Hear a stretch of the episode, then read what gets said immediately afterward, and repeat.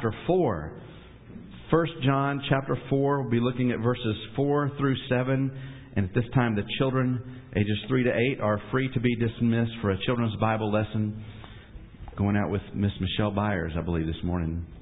And her mother-in-law, it looks like, too. So, um, page number nine fifty-nine in your pew Bibles, if you uh, are using a pew Bible, as we look at First John chapter four, just two verses. As I mentioned in the introduction and the announcements time, I'm preaching this Advent season on a different subject, just um, hope, love, joy, and peace, which work with our Advent candle. And so this morning we're looking at love. Last week it was hope, this morning love. And what better than to read a passage written by the one who referred to himself as the disciple whom Jesus loved, which was the disciple named John. Now, six times he calls himself in the Gospel of John the disciple whom Jesus loved.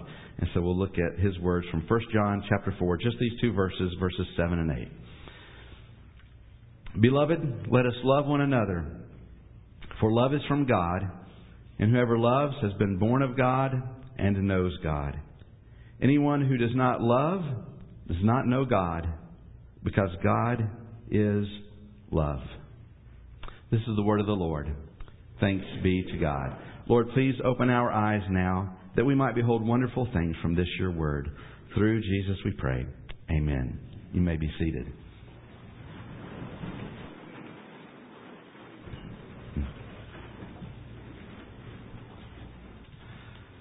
Sometimes during the week, I'll ask people, and I like to especially ask non-Third Presbyterian Church people, um, a question that has to do with the subject upon which I'm preaching the upcoming Sunday.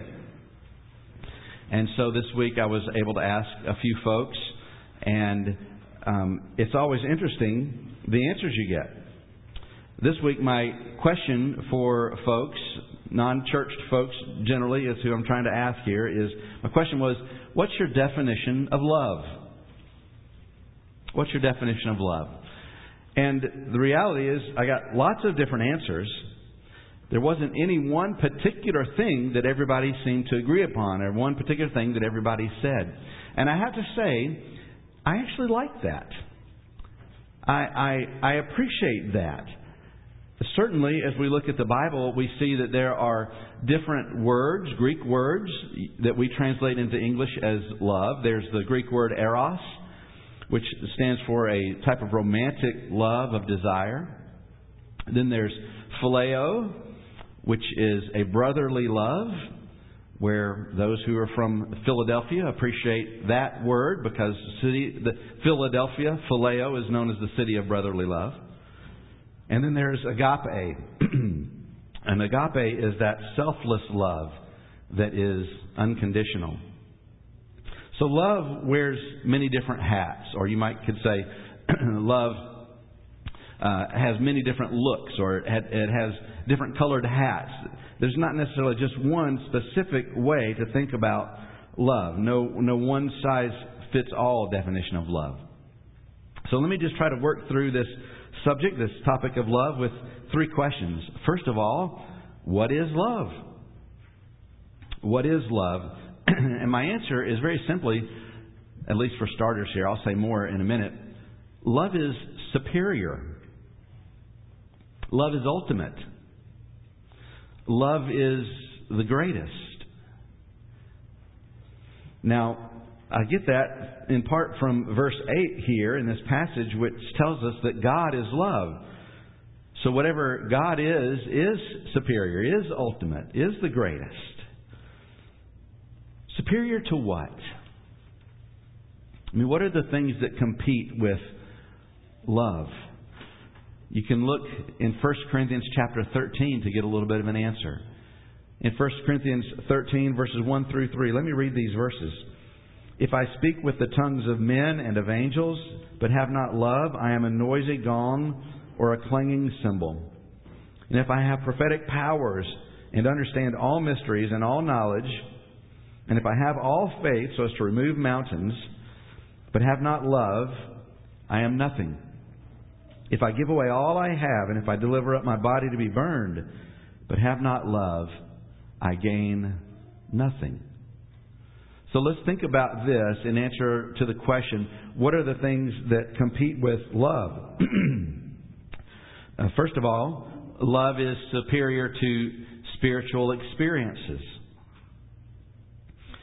Verse one, if I speak in the tongues of men and of angels, but have not love, I am a noisy gong or a clanging cymbal. Now, many people have a spiritual experience of some sort that they can recall. But the Bible teaches that if they don't have love, it was not really a spiritual experience, but just kind of an emotional experience. Without love, it's not a spiritual experience. It's just uh, an emotional experience. And love is superior to all experiences. Recently, at, at I think it was over Thanksgiving, maybe even Thanksgiving night, I don't know how we got to talking about it, but with the family, the kids, Lisa and I were telling our kids about how when we were growing up and in high school, um, there would be a youth retreat with the church, and you'd go out somewhere into the woods or a lake or, you know, something like that. And then, you know, you'd have lots of stuff going on during the week. And then Friday night of of the end of the of the the conference or the camp or the retreat or whatever, then you'd, you know, you'd, you'd be around the campfire. The youth minister would play his guitar and he'd sing Kumbaya. And they didn't know that that was really a song, that there really is a song called Kumbaya. So if, so if you're under a certain age, then that's news to you, but it really is. And I'm probably not the only one here who has been around a campfire singing Kumbaya. And, of course, what would happen is people would start crying. Uh, you know, if you're maybe in a charismatic circle, then they might be speaking in tongues. People would make commitments to Christ or recommitments, or they would dedicate themselves to the Lord, or they'd rededicate themselves to the Lord. And, of course, two weeks later, everybody was back doing the exact same thing they were before. There was absolutely no change in their life long term. It was just a, quote, spiritual experience of some sort. Without love, spiritual experiences are worthless, according to First Corinthians thirteen. Love is superior. And then second, we see that love is, uh, is superior to spiritual fruitfulness. Not just spiritual experiences, but spiritual fruitfulness. And it says in verse two, if I have prophetic powers, but have not love, I am nothing. In other words, being a spiritual leader, a spiritual influencer, requires love. And without love, you really aren't a spiritual leader or a spiritual influencer. This week I saw where a former pastor of a Baptist megachurch in Georgia uh, who confessed to some sexual improprieties a number of years ago. I can't remember. It wasn't like it was forty years ago, but it, it wasn't just two years ago. I think it was something in between there, maybe maybe five or ten years ago, if I remember correctly. But anyway, he, he confessed some to some sexual immorality. And then the report this week was that he was reinstated to ministry, uh, his position, leadership position in ministry. And the article notes a piece of recent history uh, in the Southern Baptist Church. It, it, re- it reads, as part of a series of actions meant to deal with sexual abuse, Southern Baptists passed a resolution in twenty twenty-one saying that any pastors guilty of abuse should be banned from the ministry. And either in the next paragraph or one that was shortly after that one that I just read, um, I read these words. In the recent video, and the, re- the video was of the, the pastor's accountability team or restoration team, a group of pastors who were trying to help this guy out. In the recent video, the pastors paid tribute to, and they said his name, uh, saying he had done more to help pastors than anyone they knew. Serving on his spiritual care team, they said, was a way of repaying him for all he had done in the past, noting that for years he had run a program that restored more than four hundred fallen pastors to ministry. I, I guess I just read that and I thought, well, this is just sort of an example of spiritual fruitfulness sort of trumping character. And in particular, of course, love. We, we say that. We, we say this kind of thing about pastors, spiritual leaders. Well, they've been so fruitful. The, the Lord has used them so mightily. First Corinthians thirteen teaches that this sort of character, love in particular, is more important than spiritual experiences. It's more important than spiritual fruitfulness. And then third, we see that love is superior to spiritual knowledge. Again, verse two, if I understand all mysteries and all knowledge, and if I have all faith so as to remove mountains but have not love, I am nothing. In other words, it is very possible to know your Bible inside and out and lack love. To know your Bible inside and out does not guarantee that you will have love. When I was growing up, sometimes, and if you grew up in um, maybe a more like a, maybe a Church of Christ setting or a, an independent uh, Baptist setting um, where they, they really get you to know your Bibles well, one of the things that you would do uh, with the children is you would have and practice what was called sword drills. And a sword drill uh, is where you have the, the, the children in the Sunday school class either lined up or sitting in um, in, in chairs. And I see some of you smiling who didn't grow up in, in Baptist churches, so maybe this happened in your Methodist church or your Presbyterian church as well. But um, but you would but what you do is you'd have your Bible there, and so somebody up front, the teacher or whatever, would say First John four. And so, boom, everybody's going as fast as they can to find First John four. And the first one to find it stands up or raises their hand or something like that. So you have sword drill. That was the goal, is to get, because the Bible's a big old book. And lots of, it's a library, really, with lots of books in it.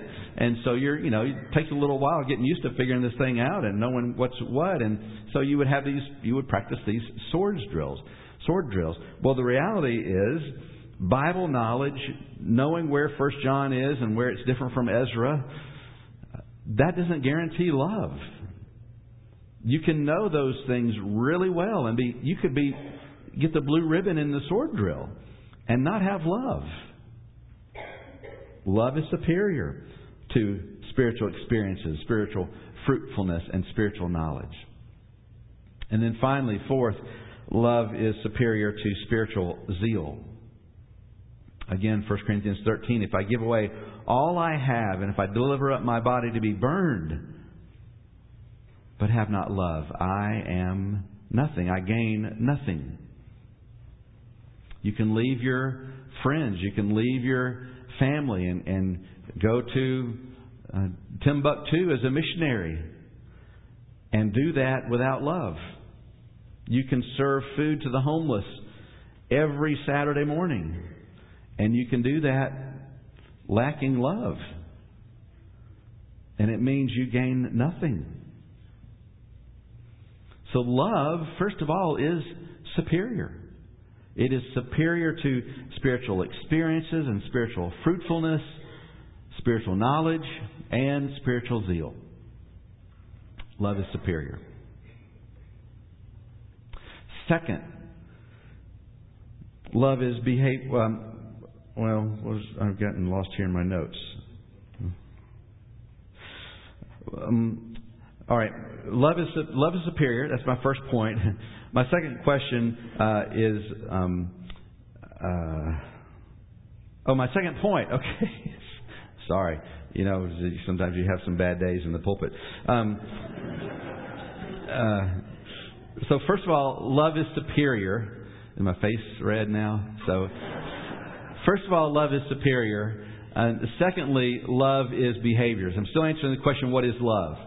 Love is superior, and love is behaviors. And I'm pointing this out because I'm going to read First Corinthians here in just a minute. But I'm also pointing out because most of us have had our ideas of what love is shaped by movies like When Harry Met Sally and five hundred days of summer. And Sleepless in Seattle, and, and You've Got Mail, and How to Lose a Guy in Ten Days, and The Proposal. And we, we watch these movies, and it shapes our definitions of love. That's what we think love is. But we need to have our ideas of love shaped by the Lord. First Corinthians thirteen gives us some instruction. Love is patient, it says in verse four. Love is kind. Love does not envy or boast. It is not arrogant or rude. It does not insist on its own way. It is not irritable or resentful. It does not rejoice at wrongdoing, but rejoices with truth. Love bears all things, believes all things, hopes all things, endures all things. What are the, what are these things? These things are behaviors. They're ways of treating people. And certainly we want to have feelings for others. We want to have warmth and affection and tenderness toward them. But love is seen in our behaviors, how we treat people.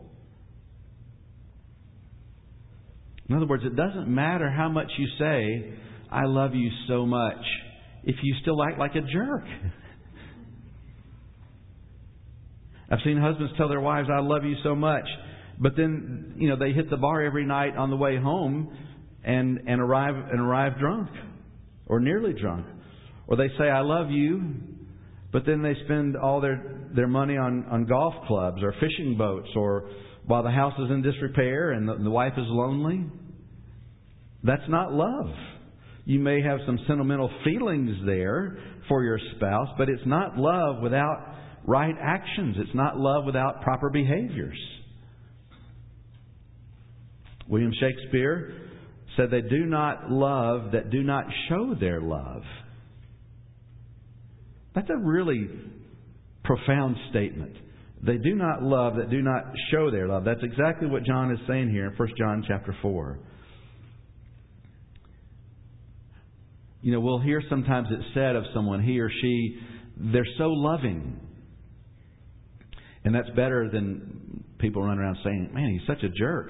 But but usually that is a reference to one's demeanor. It might be certainly to their actions, but it, it's usually a reference to their demeanor.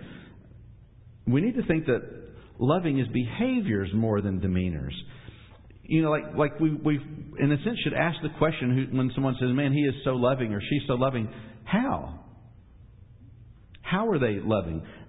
Well, they're, they're so loving by the way they provide for them or by the way they protect them. We, in a sense, we need to add a word or add a sentence after the word loving. He is loving blank. He is loving in this way or that way or the other way. Love is behaviors. The great thing about love being behaviors is it's a way that you can really kind of test yourself to see how you're loving. Matter of fact, if you want to see how you're doing, insert your name in the First Corinthians thirteen passage. I'll show you how it's done. I'll use me as an example. Put my name in here. Michael is patient and kind. Michael does not envy or boast. Michael is not arrogant or rude. How, how does it how does it work when you put your name in there?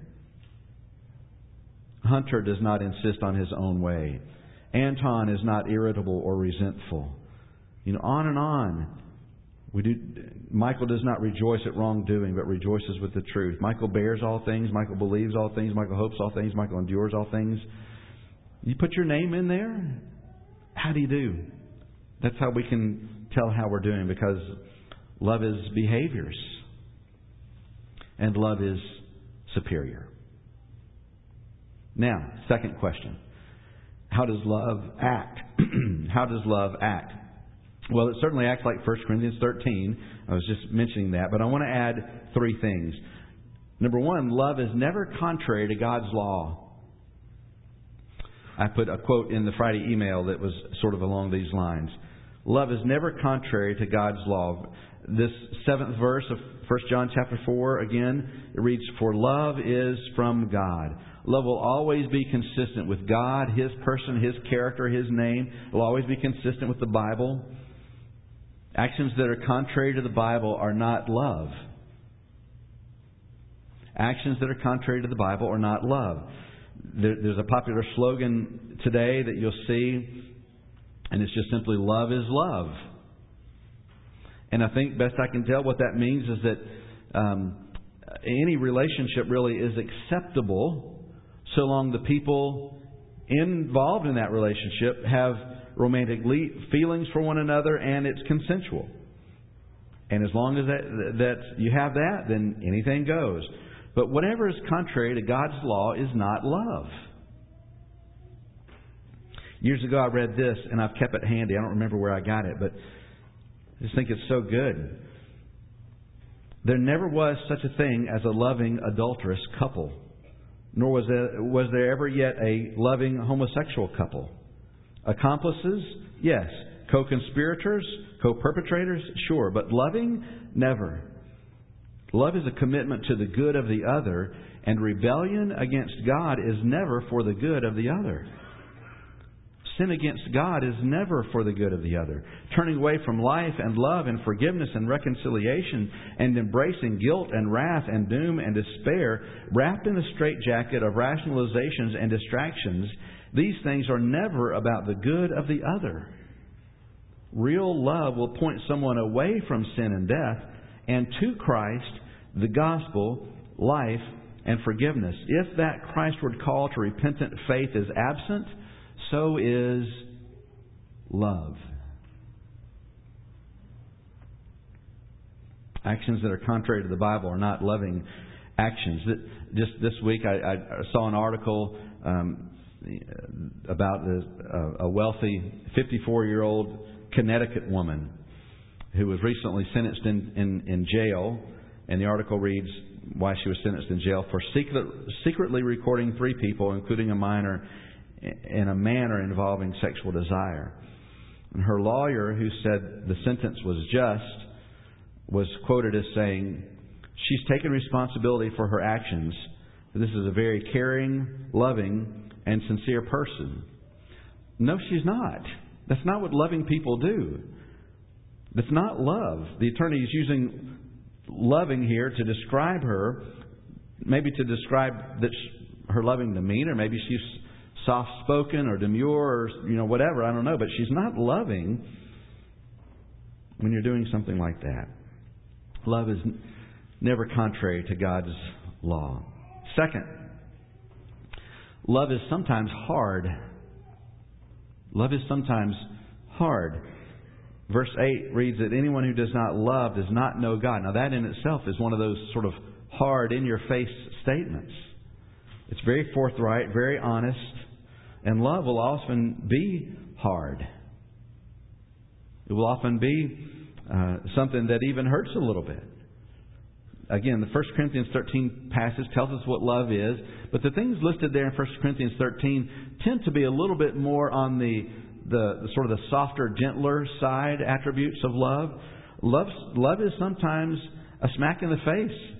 Uh, uh, it's, it's blunt. It, it might hurt a little bit. It, it's hard.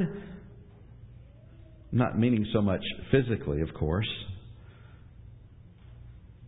You know, you think about someone who's um, maybe maybe you're in a big city with a subway, and and some and you know one of the things that happens in big cities with subways is people who are wanting to take their life, you know, throw themselves in front of a, a train, and so maybe you see someone standing on the on the rail tracks there, um, wanting to end their life, and, and you come along and, and you tackle them and and throw them off the tracks, and the tackle may hurt, may hurt them, may hurt you, maybe there are broken bones involved in that, but you did it because you love people. You you want to see people know God. You, you care about them. There's love there. The Bible says in the book of Hebrews that God disciplines those whom He loves. And that may be hard for some of you if, if you were physically abused as a child, to hear that, that God as a father disciplines those whom He loves. That may be hard for you to get your, your head wrapped around. I understand that. But God's discipline is always done in a perfect way. It's always done in a loving way. It is love when it is done. Matter of fact, one of the most loving things God can do is frustrate your plans and my plans so that we become more dependent upon Him and trust less in our in ourselves and our plans. It certainly won't feel like it's love when your plans are thwarted by the providence of God. But it's God's love in action. So how does love act? Sometimes it's hard. Sometimes it might hurt. But it doesn't mean it's not love. And then third, and love acts like Jesus. Love acts like Jesus. Uh, verse eight there gives us that three-word phrase, God is love. And since Jesus is divine, however Jesus acts is love. If, if you want to see what love looks like, read your Bible, especially Matthew, Mark, Luke, and John. And you'll see certainly gentleness, compassion, uh, a willingness to turn the other cheek, a willingness to be taken advantage of. And you'll also see boldness, confrontation, honesty, forth, forthrightness, firmness. That's how love acts, in personified in the Lord Jesus. And I want to give you a key word here as we think about this, how love acts, and that is the word death. It's been said that at the heart of love is incarnation that leads to death. At the heart of love is incarnation that leads to death. So death is at the center of love. We die to ourselves for the benefit of others. That's love. Love is a commitment to the good of another. Love is commitment uh, to making someone else everything they were created to be. And of course what that requires is death to self. Self's desires, self's goals and agenda. Which is going to mean then that love is inconvenient, it's uncomfortable, requires time. Love acts like Jesus. And of course, when we think about the Lord Jesus, we think about His death. In other words, maybe another way to say it, all of this is that love is seen in how God relates to us. So how does love act? Never contrary to God's law, sometimes hard, like Jesus. And then third and finally, how is love possible? Verse seven and eight again. Beloved, let us love one another, for love is from God, and whoever loves has been born of God and knows God. Anyone who does not love does not know God, because God is love. Love is only possible when you have been born of God. Without being made new, we lack that ability to love. To be born of God is to is to be born again. And that means we have new abilities, new loves, new desires. And then verse eight, anyone who does not love does not know God, because God is love. So the Bible says that you measure your love, the measure of your love reveals the depth of your relationship with God. So if you score poorly on that love test, where you put your name in there at First Corinthians thirteen, what it, what it teaches you is that you need God. By being born of God, you grow in love. Love is possible by being made new, by being born of God. These two verses, First John four, seven and eight, I actually learned as a child in a song. Um, I need probably somebody else in here. Um, My story briefly, um, I grew up as a C E O, meaning we attended church Christmas and Easter only. And my parents were then born of God. They were born again when I was about ten years old. Again, before that, Christmas and Easter only. And so we started attending a church, and my mom and dad put me in a children's choir, which I'm very thankful for now because I love to sing, and I think I learned a lot about singing when I was there. But I learned this song, um, Beloved, let us love one another, for love is from God, and everyone that loveth is born of God. I learned it in the King James Version of, of it. And so I can still say it to this day because of that song that I learned in, when I was a kid. The reality is, though, it, it didn't really do anything until I was born of God. So my parents became Christians. They started taking us to church, but I had not grown up in the church. I didn't understand anything. But probably about a year or so after my parents became Christians and I had learned this song or so, something like that, I prayed a life-changing prayer that God would forgive me my sin, come into my life, and I was born of God. And things have never been the same. I'm certainly still imperfect in my love for God and for others, but it's there, and by the grace and mercy of God, it's improving. And I pray that your love will be there and improving as well. Let us pray.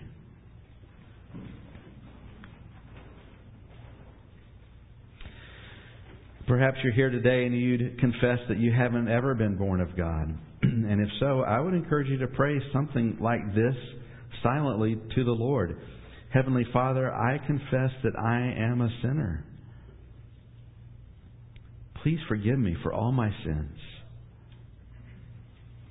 I trust in Jesus Christ alone to make me right with you. Please take control of my life and lead me from this day forward. Heavenly Father, I pray that you would enable us all to know you and your love. And I pray, oh God, that you would teach us all how to walk as Jesus walked. Teach us, oh Lord, how to love, understanding, remembering your great love for us. In Jesus' name we pray. Amen. Let's stand together and sing as a hymn of response, number one hundred ninety-eight, Lift Up Your Heads, Ye Mighty Gates.